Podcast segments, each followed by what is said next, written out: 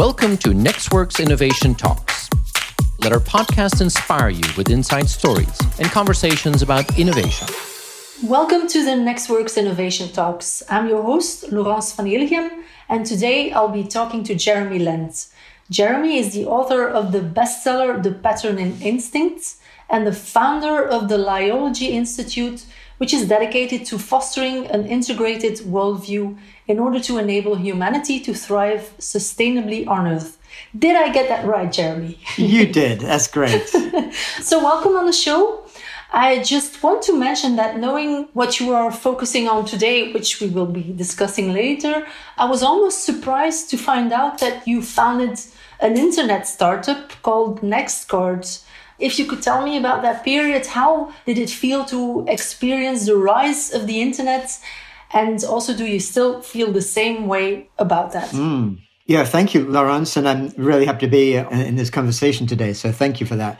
And Yes, it's true that really, if you will, my life actually took some significant changes mm-hmm. from that period when I started an internet company to where I am right now. Mm-hmm. Because in fact, a lot of my writings right now actually focus on some of the dangers and downsides of the very kinds of work I was uh, involved in during that time. So yeah, I, I think that's a great place to begin. So yeah, actually, in the first part of my professional career, I got an MBA at the University of Chicago, the sort of school that's famous for its neoliberal economics, in fact.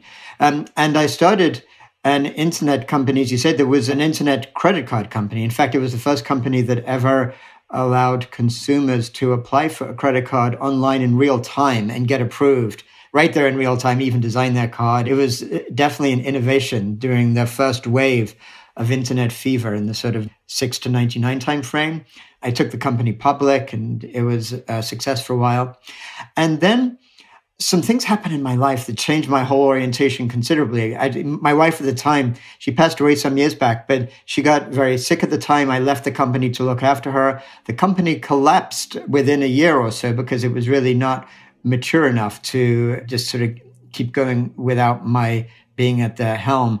And then my wife also began to have cognitive decline. So I sort of lost the relationship with the person I was really close to. And I went through a really deep spiritual sort of metamorphosis, if you will, really asking what my life was about. And my writings since then have been really the result of a long journey I undertook to really ask myself deep questions about meaning. So that early experience in my life, being in business, taking the company public, it did teach me a lot and it gave me a lot of sort of raw material to understand, not just in terms of my own life, but also to understand how easy it is to kind of believe in what you're doing, to essentially sort of drink your own Kool Aid, if you will, mm-hmm. and how valuable it is to open up perspectives to sort of wider horizons. Okay, so before we move on, just you spoke about meaning, but during the first period of the internet, what did you think that the impact of the internet would be? Because I think that people at the time thought that the world was going to be more connected and the internet was going to make the world a much better place. And in some ways it has, but obviously not in, in every way. What did you think about it then and how did it change over the years? Yeah. Well, there was a great sense of excitement during that time. And I, yeah, I was right there in Silicon Valley, right when companies like Amazon and Yahoo were just beginning to sort of take off. And although I wasn't actually in tech myself, I was actually coming more from the consumer credit area, but I sort of interfaced with that sort of tech domain. So yes, there was this sense that this was a absolute paradigm shift and a sense that the internet was going to transform how humans really connected as a global community. And honestly, I think that is not just happened, but I think we're just in the very earliest phase of what really could turn out to be one of the greatest transformations in the entire human experience, perhaps even maybe as significant as the sort of emergence of writing a few millennia ago. And you could, its potential, this is kind of a bit of a mind blower, but its potential, it could even be as big as the invention of language. in terms of where the internet might take us over years, and not just as the next few years, but over decades to come. So I think it's hugely important. And of course, right now, as you mentioned, we're only too aware of the downsides of what has arisen with the internet, the siloization, how people just get caught into silos. But above all, I think it really was crystallized by this documentary that just came out recently on Netflix called The Social Dilemma, um, mm-hmm. which lots of people are talking about, really showing some of the incredible existential dangers that arise from the internet. But I think the crucial point that yeah, I'd like to talk about more in this conversation maybe is that in my view, it's not the internet itself that is bringing these dangers, but the internet within the context of the global capitalist system, where companies, once they begin to gain traction, once they're as they're for-profit companies who follow the capitalist mantra of only maximizing shareholder profit above all else,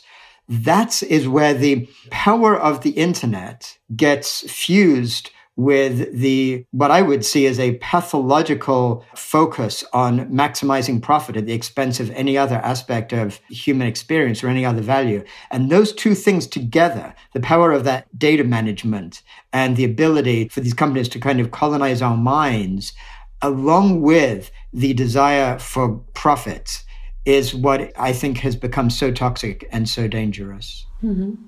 So for the people who don't already know you, maybe we could circle back to your core message of the patterning instinct. How did this patterning instinct allow human species to thrive? The patterning instinct is actually the name of the book that I published a couple of years ago. And the subtitle of that is A Cultural History of Humanity's Search for Meaning. So, to your point, as I did a lot of research to understand where humans derive meaning from, I did begin to realize from looking at things like cognitive neuroscience and cognitive anthropology and evolutionary biology that we humans do have this instinct to pattern meaning into the universe that is more powerful in us than, as far as we know, than other mammals. And what cognitive scientists explain is that this is actually coming from a more developed prefrontal cortex in the human brain than is in other mammals. And this prefrontal cortex basically is developed, has evolved to connect up all the different parts of the brain, all the different parts of our conscious experience and unconscious experience, and actually pattern meaning into that. And the reason we can call that an instinct is, well, even an infant who's just newly born ends up she learns language and nobody tells her you're meant to learn language but she uses that instinct that she has to pattern all the different sounds and feelings and touches and everything that happens to her and begin to learn a language based on those patterns that she experiences and if you look back as humans first evolved as modern humans hundreds of thousands and even millions of years ago, some of our hominid ancestors, that instinct was there when they looked out into the universe and they just saw everything happening around them. And that same instinct to pattern meaning drove them to try to make sense out of things. So they'd look at the sky and all the stars and they'd pattern constellations in there. And then they'd also pattern meaning into everything around them based on, and this is crucially important, on like core metaphors. So ultimately, the way in which we sort of make meaning out of things is we start off with our embodied, tangible experience of life, and then we start to make abstractions on that. So the hunter gatherers, for example, would look at nature and they saw nature as like a giving parent because they saw their lives as being living in kin, in like extended families and tribes. And so from that, they saw all of nature as being relatives. And each different shift in the human experience from hunter gatherer times onwards has led to different core metaphors. And what's so fascinating, what I traced in, in this book, The Patterning Instinct, is that those ways in which cultures make sense of the universe leads to actually the value system of that culture. And those values are what actually drive history. So what we see is that history is not just a matter of sort of one thing happening after another or things based just on geography or whatever, but it's actually based on the way in which cultures have made meaning out of the universe. When you talk about all of this, you also often talk about the difference between the Asian point of view and, for instance, the European. Like the Asian one is more connected, holistic, and harmonic, while the European core metaphor is based on a dualistic sense can you elaborate on that? And also, how do you think that they grew apart? Is it because they were in different environments, or how did this split happen, do you think? Yeah, what a great question. Yeah, well, that was one of the themes that I began to distill in my research. And one of the sort of big themes of this book, The Patterning Instinct, is looking exactly as you say, how if you look way back when, hunter gatherers around the world they could be in rainforests in Africa, or they could be in the far north in the tundra. They still had a fundamentally similar way of making sense of the universe. And similarly, when early agrarian civilizations first arose, even though they might have very different ways in which they manifested, they fundamentally saw the universe in a kind of same sort of way of a hierarchy of the gods and different sort of elements about that.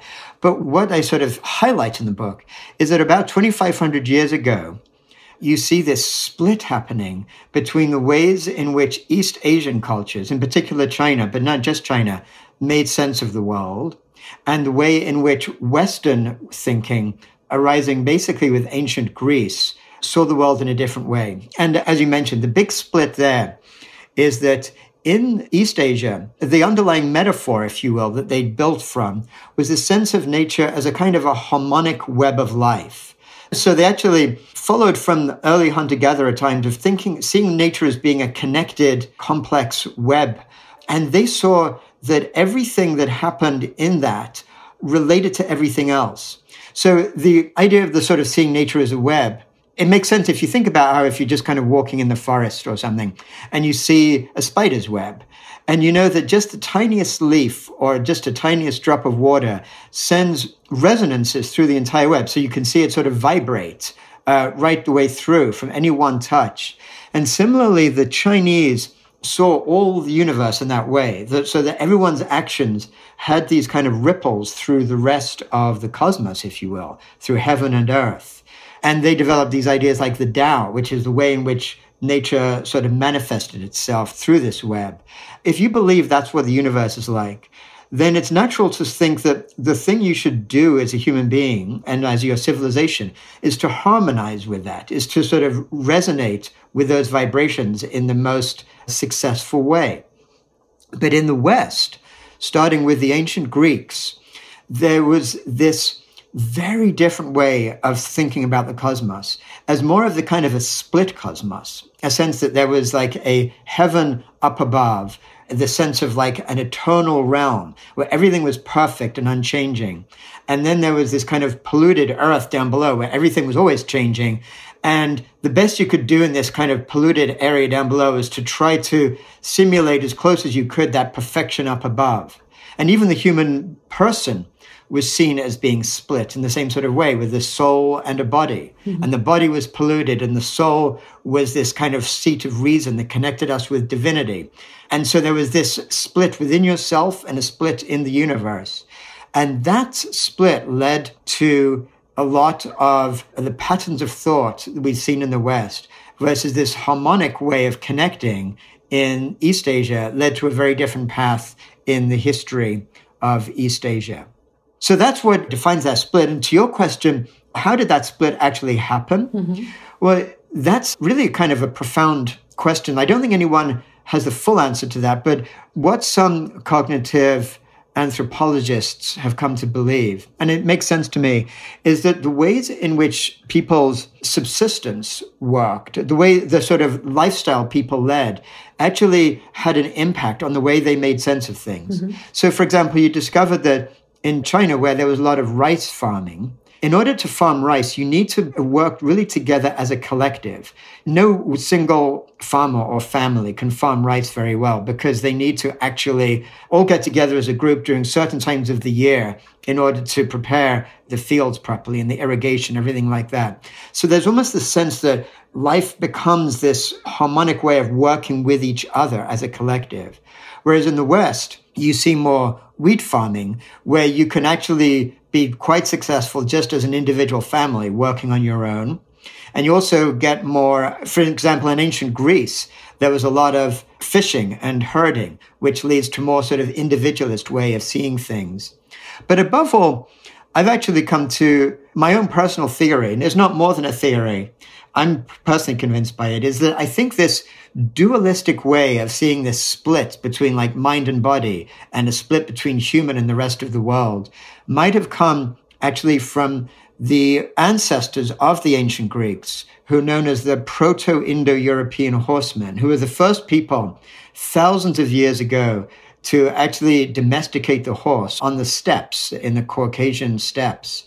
And my own sense is that that power of actually recognizing that as humans, we could control this huge, wild, powerful beast. that was a horse using our sort of mind to control this huge body led to the sense of the power of the mind over the body and a sense of the separation between the 2 mm-hmm. What's interesting is when you look at the different cultures that came from those proto Indo European horsemen, which include the Indian culture, as well as the Zoroastrian, as well as the ancient Greeks, they all use the metaphor of the human person as being like somebody riding a chariot driven by horses. Mm. And the control of the horse is what comes out of the person's conscious reason. So that's where I have this view.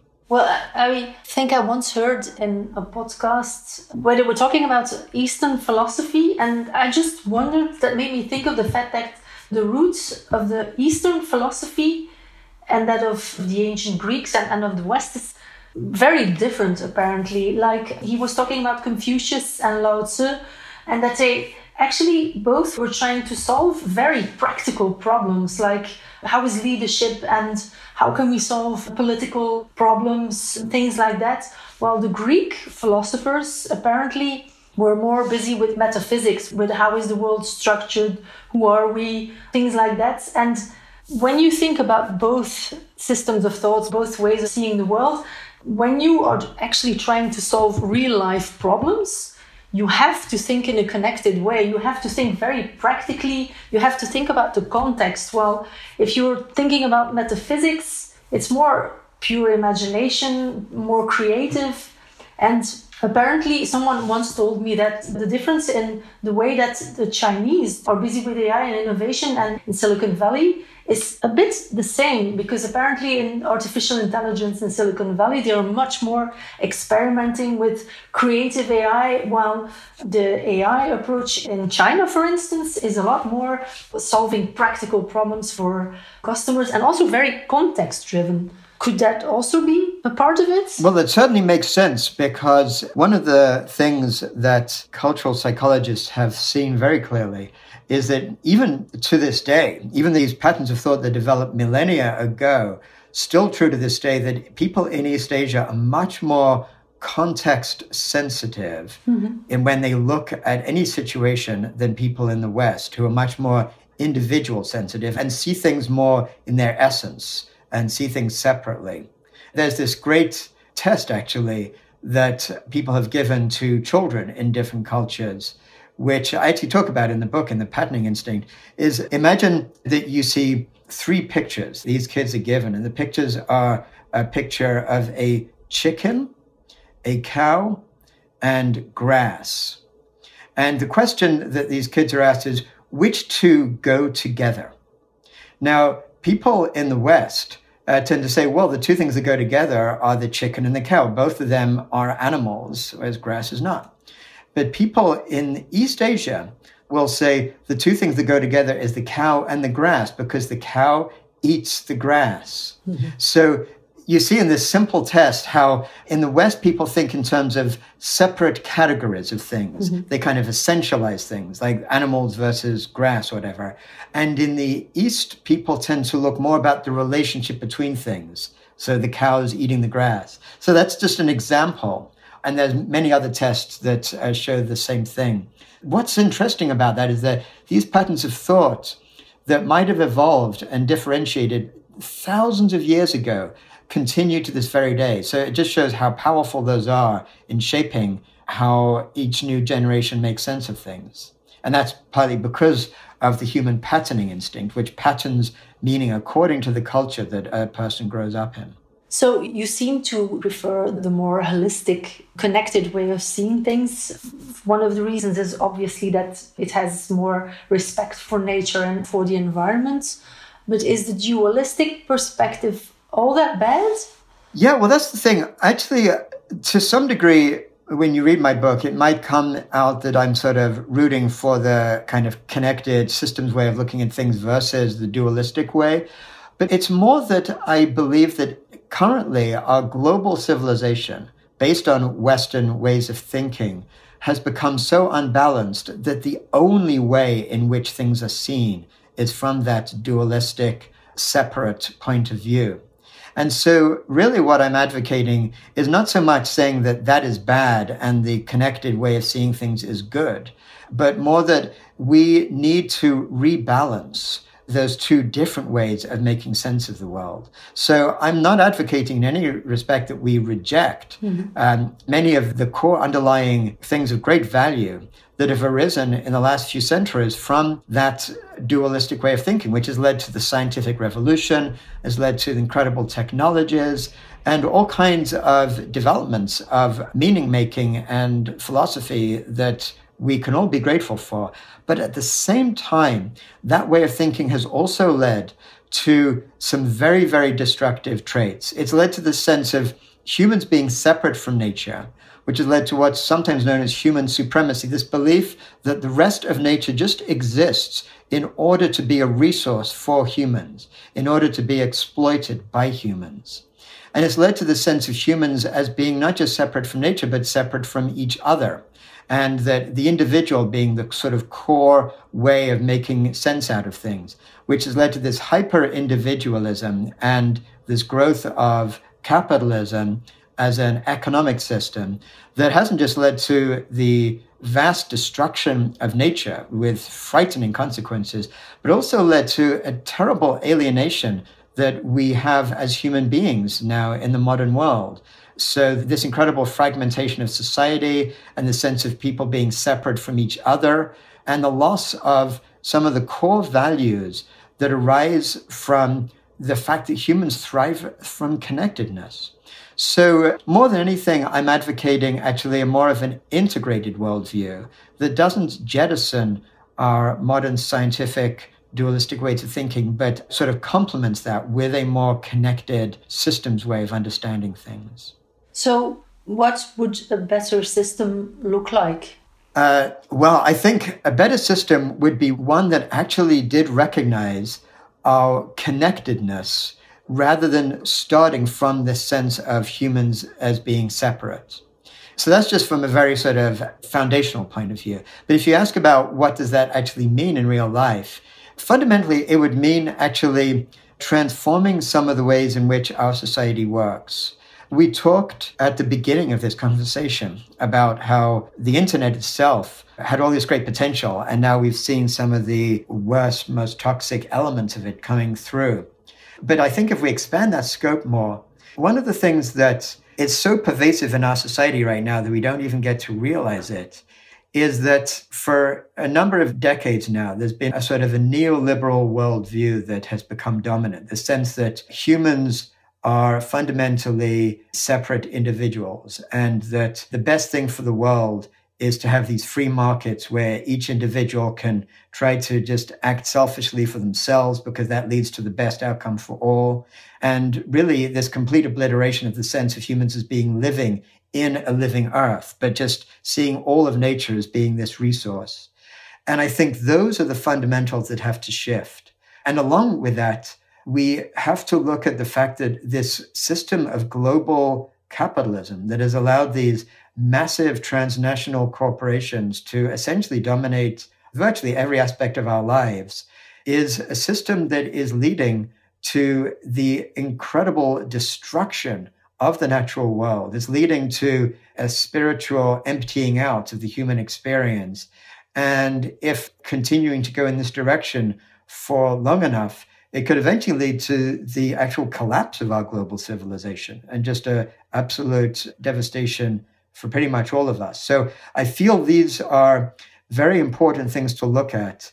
And they're such big issues that oftentimes people don't even go there because they just seem to be too big to even take a look at. But we need to see how some of these fundamental patterns are taking place right now. Mm-hmm.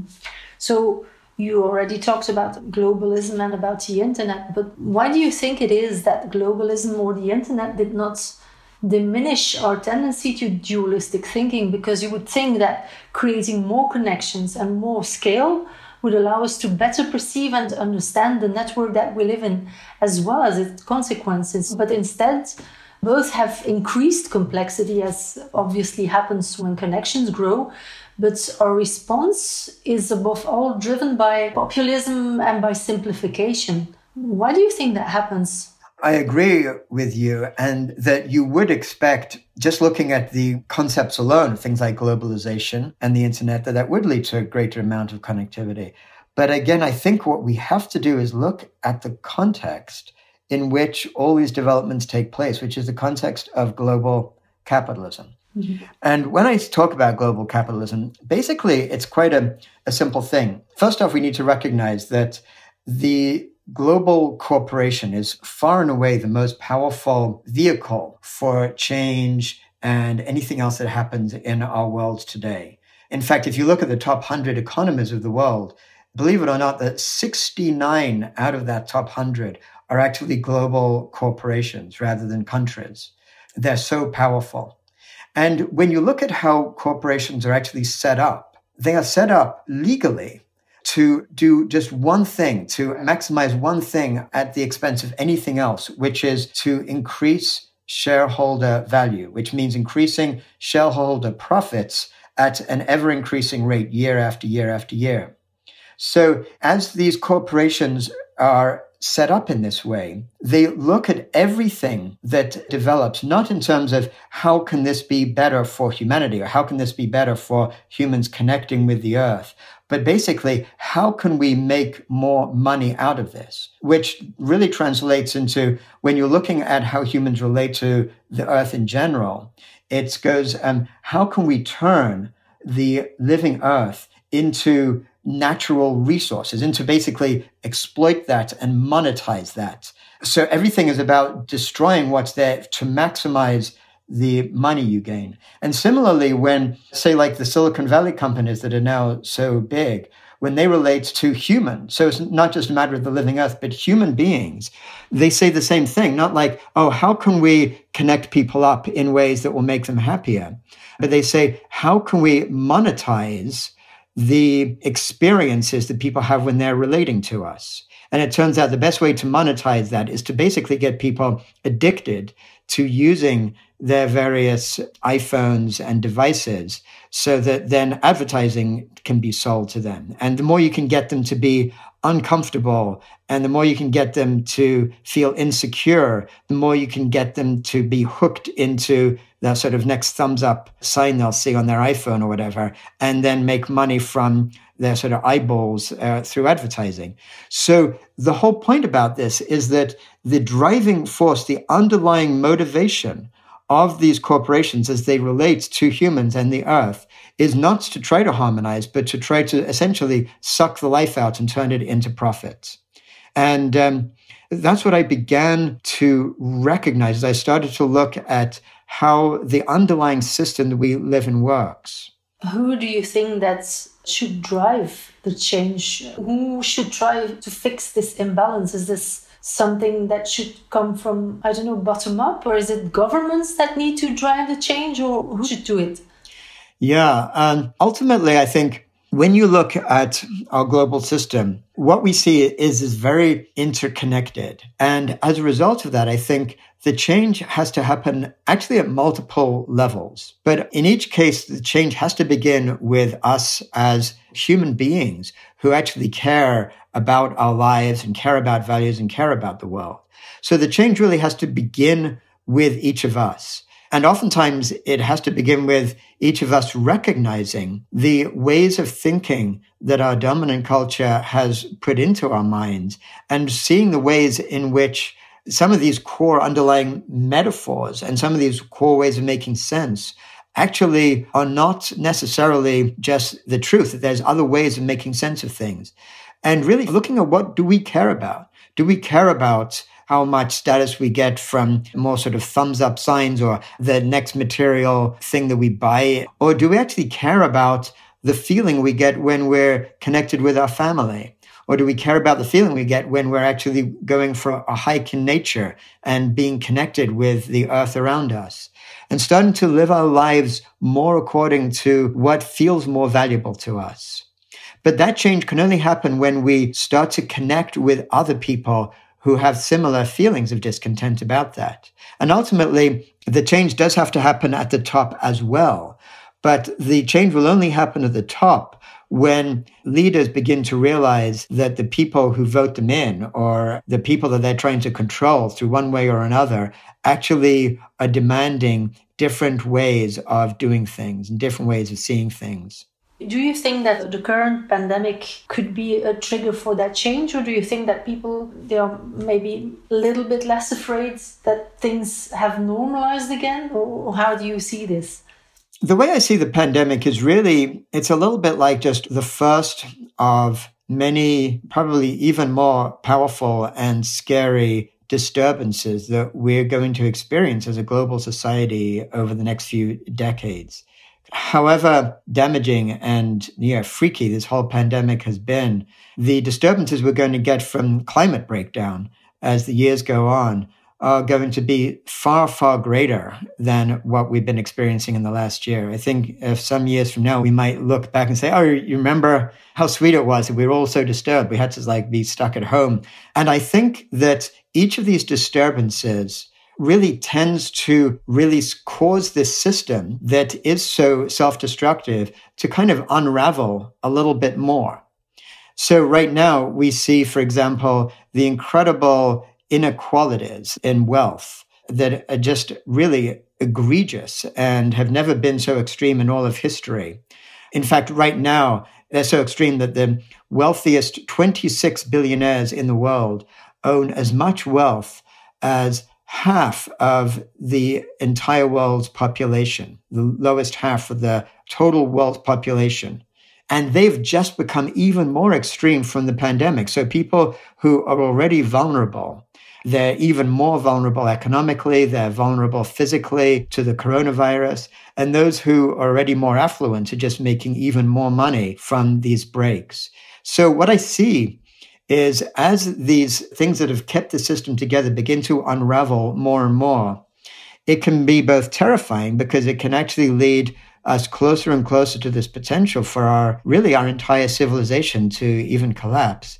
But it also leads to the potential for people to reevaluate their value system and to reevaluate what's going on and to actually look at a vision for what could be a very different system one that could actually lead to a more flourishing earth. So I think it's unknowable right now which direction we're going to go in. But one thing is clear is that for virtually every human being on this planet and for the rest of life on this planet, we'll be much happier if we can turn this system around to one that leads to more harmonization with the earth and more flourishing. So do you expect more disturbances and polarization and people rising up against inequality before things get better? Is it going to get worse and a lot worse before things get better, do you think? Um, yeah, I'm afraid that we are going to see a lot more lurching and a lot more disturbances probably before things get better. We just have to look at the simple recognition of climate breakdown and the fact that right now, even if we were to look at the policies that the nations of the world have agreed to to try to mitigate climate breakdown, we'd still be heading towards roughly a three degrees Celsius rise above pre industrial norms this century, mm-hmm. which will lead to absolute catastrophic breakdowns in our global system. We're talking about things like obviously urban areas being flooded, but far more extreme is the incredible droughts, incredible fires, incredible floods, just the acidification of the ocean and leading to loss of coral reefs, the likelihood that the Amazon rainforest itself, which is really viewed sometimes as the lungs of the earth because had played such a big role in oxygenating our planet. Scientists are warning it may already be close to this threshold where it goes from rainforest to savanna. At some point in the next few decades, might turn into a searing desert. Uh, we're looking at the potential for hundreds of millions of climate refugees who can no longer survive in places where they're living right now, trying to move to other areas where there's still the potential to grow crops, but then being kept out by populations that want to maintain some level of stability for themselves. So we're looking at the potential for just terrifying breakdowns in our global system. But a lot of that could be stopped if there was enough will by the population at large in the world enough awareness and enough will to demand that our governments change their approaches. What do you think needs to happen for that? Do you think they really need to feel the impact of the problems or will this happen sooner? Well, I think one thing that people need is there needs to be much more awareness that we cannot keep going with business as usual.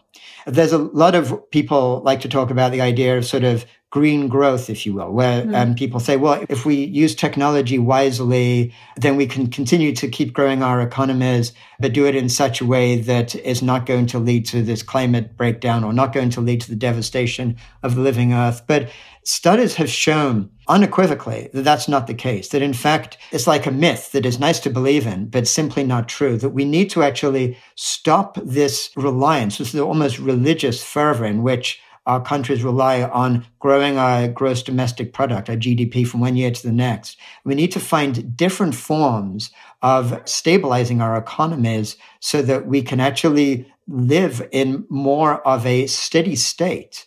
So that involves like deep transitions of our actual economies and the ways in which we live those who are aware of these problems have to get other people to become more aware of them and break through this kind of consensus trance, if you will, that everything seems to be okay. So I think that um, we've seen in the last couple of years, for example, uh, centered in the UK, but really all over the world, things like the Extinction Rebellion, grassroots movements trying to get people to wake up, or the school children's movement that Greta Thunberg has led to really get people to understand the house is on fire. We need to do something drastically. And there's another group called the Climate Mobilization, centered in the US, but it has been coordinating a lot of cities and counties and even nations around the world to declare a climate emergency so that there's this kind of official recognition that this is an emergency. This is not just something where we look at incremental change, but we have to fundamentally change things. So I think that that awareness is taking place around the world, but it has to be at a far greater level and intensity than it has been so far to shift the forces that want to maintain business as usual. So I want to circle back a bit to the disturbances and also about the difference between the East and the West. So the underlying culture and philosophy of the East is a lot more balanced, a lot more harmonic and connected. But this does unfortunately not necessarily mean that their society is just as balanced. Like, take China, it's not exactly a democracy, and they are also dealing with enormous environmental problems like air pollution and water pollution. And it's true, they may be responding to these problems a lot more forceful and quickly than over here. But that's because they actually don't have a choice. If you can't go outside because the air is too polluted, you have to change your behavior. But still, the point is that their connected thinking did not exactly help them avoid these environmental problems. How do you see this? That is completely true. And I'm glad you raised that question, Laurence. And the way to make sense of this apparent contradiction is actually something I discuss in my introduction to this book, The Patterning Instinct, is when we look at the different ways in which, as I said, cultures make sense of the world and how that shapes history. We also see how that ways in which the sort of cultural mainstream way of thinking can be very, very stable over a long period of time. But those ways of thinking can get transformed quite quickly. And what tr- tends to transform them is when the system that was associated with that way of thinking begins to totally unravel or begins to like essentially get demolished. Now, if you look at the history of China, you see for millennia this Confucian or this kind of harmonic way of looking at life. And then you see in the 19th century, the Western powers coming into China with things like the Opium War and other forms of quasi colonization and humiliate and basically destroy that system that had been working ever since then. And so if you look at the 20th century, you'll see that new generations of Chinese people grew up saying, what our parents told us was complete crap. Like this is, you know, we've got to reject that. And they actually looked to Western ways of thinking to actually incorporate that in their own model because they saw that as being successful. So in the early 20th century, they believed in this kind of notion of neo-Darwinism and, you know, which this notion that you had to be powerful to be successful. And then in the mid 20th century, they turned to another Western notion, which was Marxism and communism, and came out with the Chinese version of that, of basically Maoism. Mm-hmm. And in the same way, by the 1980s, when Deng Xiaoping looked at how China was losing out to the West, China basically transformed and they inculcated those Western values of human supremacy, exploitation of natural resources, growth economy, sort of uber capitalism. They took those values and just kind of went even more doubling down on those set of values in the West. So now, the last few decades, we've seen the country with the highest growth rates, the country that's moved to the greatest inequalities, the shift in inequality, countries that have exploited nature and caused greatest pollution, and right now the greater emissions of carbon. All that is China. So what we see is that when a society begins to unravel, new ways of thinking can very rapidly take over, as happened in China. And while that's kind of terrifying when we look at how China now pollutes the world even more extensively than other countries, where that gives me personally hope is this realization that right now, worldwide, this global system that has been so destructive is unraveling. And so just like you saw that shift in China where new generations said, we reject what our parents told us, we're going to find a new way of making meaning. Similarly, I think across the world, people at school children age and in their 20s and even in their 30s are looking at the world they've inherited from the older generations and saying, this is screwed up. This is a mess. We don't accept this value system. We're going to look for something different. And when enough people are actually asking those questions and looking for something different, the potential for change, for rapid change, can be enormous. Well, thank you for that. Maybe just one last question. Um, you're writing a new book called The Web of Meaning. Could you talk a bit about that, or is it too soon? Oh, no, it's a good time to talk about it. I've actually completed the writing of it, and it's going to be published actually next June. So I'm excited about that coming out. And the full title of this new book is The Web of Meaning, and the subtitle is Integrating Science and Traditional Wisdom to Find Our Place in the Universe.